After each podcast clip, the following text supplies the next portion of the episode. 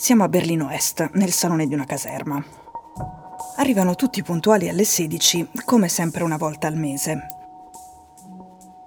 Sono agenti della Stasi, il Ministero per la Sicurezza dello Stato della Repubblica Democratica Tedesca. Come recita il suo motto, la Stasi è la spada e lo scudo del Partito di Unità Socialista, il monolite a guardia dell'ortodossia marxista-leninista che governa la Germania. È formalmente indipendente dal KGB ma solo formalmente. E tra gli ufficiali del KGB di stanza nella Germania dell'Est c'è anche Vladimir Putin. La leggenda vuole che all'epoca a lui sia toccato spiare, tra gli altri, Angela Merkel. Osservare, ascoltare e registrare i movimenti e le conversazioni dei cittadini. Prevenire e reprimere il dissenso, bloccare le fughe a Berlino Ovest e le infiltrazioni dall'Occidente capitalista. Torniamo nel salone della caserma. Sono venuti a fare rapporto, devono pianificare un'operazione. No. Sono venuti a declamare le loro poesie, a confrontarsi su rime, sonetti e letteratura.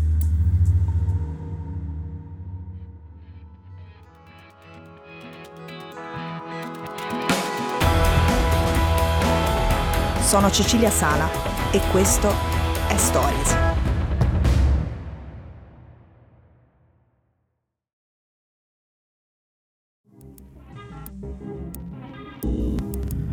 È il book club della Stasi, il circolo dei cechisti scrittori.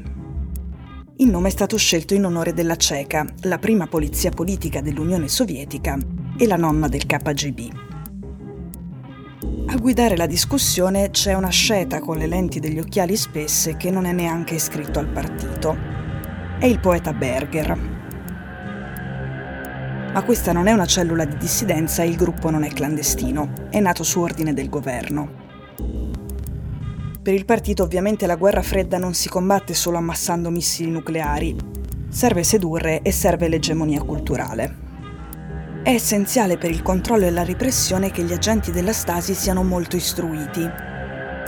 Se i dissidenti sono più colti di loro, li fregano con riferimenti, simboli e citazioni da usare nel linguaggio in codice. E poi bisogna fare bella figura. Il partito non può accettare che nella Germania dell'Est si legga meno che nell'Ovest. Nel 1959 parte un programma per colmare il divario tra la classe operaia e intelligenzia, scrittori e poeti vengono inviati nelle fabbriche e nelle miniere a insegnare lettere agli operai. Nascono i circoli dei lavoratori scrittori che poi accompagneranno la DDR fino alla caduta con il crollo del muro di Berlino nell'89. La Stasi non fa eccezione. Ecco, adesso Philip Holterman ha consultato gli immensi archivi della Stasi e ha scritto un saggio molto bello sulle spie poeti della DDR. La sentenza di Holterman è L'amore era il tema dominante. Quelle spie scrivevano soprattutto di poesie romantiche e in alcuni casi sembrano un po' degli amori fantasy tipo quelli dei cartoni animati. Per esempio c'è un agente che ogni volta che viene baciato da una ragazza guadagna una promozione, prima caporale e poi nel suo sogno le stellette di generale. Un altro invece commette un grave errore. Nel dialogo con l'amata scrive Vorrei che fossi mia, soltanto mia, e spero che tu non venga mai nazionalizzata. Affronto al partito e una rivendicazione di proprietà privata in un paese socialista. Al Ministero per la Sicurezza dello Stato si indignano, nelle menti dei loro agenti non dovrebbe esserci spazio per l'amore, che è un sentimento borghese. A quel punto le cose cambiano per rimettere tutto in ordine, la direzione del dibattito e la valutazione degli scritti delle spie viene affidata al poeta Berger. Il motto del gruppo adesso recita L'arte è un'arma ed è una rivoluzione. Si può partecipare in abiti civili e non più in uniforme. Le discussioni diventano parecchio più animate e anche più politiche. Berger appunto non è iscritto al partito ed è un tipo molto riservato, i pochi amici che ha lo considerano un uomo così solo che di lui dicono. Da anni e anni, quando ci riceve, offre sempre la stessa bottiglia di grappa. Non la stessa marca, la stessa bottiglia. Berger in realtà ha un'altra vita. Lavora sotto copertura per la Stasi dal 1969 e in sostanza è l'inverso dei suoi alunni. È un poeta spia. Compila rapporti molto scrupolosi, ma a leggerli quei rapporti assomigliano più a dei romanzi che ai dei documenti interni di un ministero. Anche se quello che c'è scritto è tutto vero. La grande opera letteraria di Berger in realtà è quella, raccontare benissimo, senza il tono gelido da verbale di commissariato, le vite degli altri. I suoi obiettivi sono la classe intellettuale e soprattutto le spie alunni che frequentano il suo circolo. Berger si concentra soprattutto sui più giovani. Li vede senza uniforme in un contesto apparentemente intimo e confidenziale, Dopo poco tempo si accorge che i loro pensieri stanno diventando pericolosi. C'è un soldato in particolare che lo preoccupa, Alexander. Alexander dice che a passare tutto il proprio tempo a osservare le vite degli altri non si riconosce più se stessi.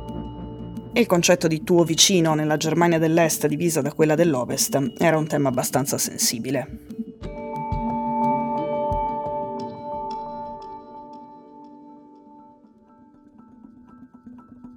Un'altra spia poeta arriva addirittura a mettere in discussione l'ortodossia marxista e l'esistenza della DDR. È il 1983. La crisi degli euromissili è al culmine e la guerra fredda sembra prossima a diventare nucleare. In questa atmosfera, un ufficiale del reparto propaganda della Stasi confessa in versi.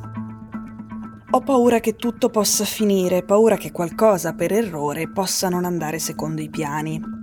E poi arriva l'eresia, immaginando Karl Marx che gli rivela come la DDR stia sbagliando tutto nella messa in pratica della sua ideologia. Il poema si conclude con scenari post-atomici in cui nella Germania dell'Est i sopravvissuti deformati dalle radiazioni si nutrono di insetti. Ci sono molti altri racconti simili delle spie della Stasi nell'archivio, che adesso è pubblicato nel libro di Holterman. È un'epidemia e Berger fa rapporto. Il suo messaggio per i vertici è chiaro. Ci siamo coltivati da soli il nemico dentro casa. Portare la cultura tra gli agenti è stata una pessima idea perché ha acceso il loro spirito critico. Siamo a metà degli anni Ottanta ed è già troppo tardi.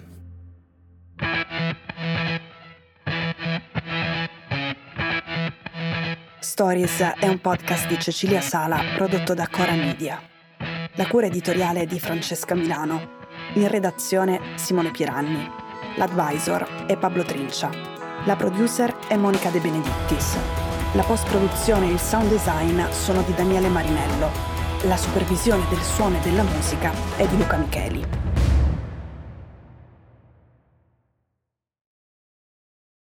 Questo episodio è stato prodotto e sviluppato insieme a Spotify Studios.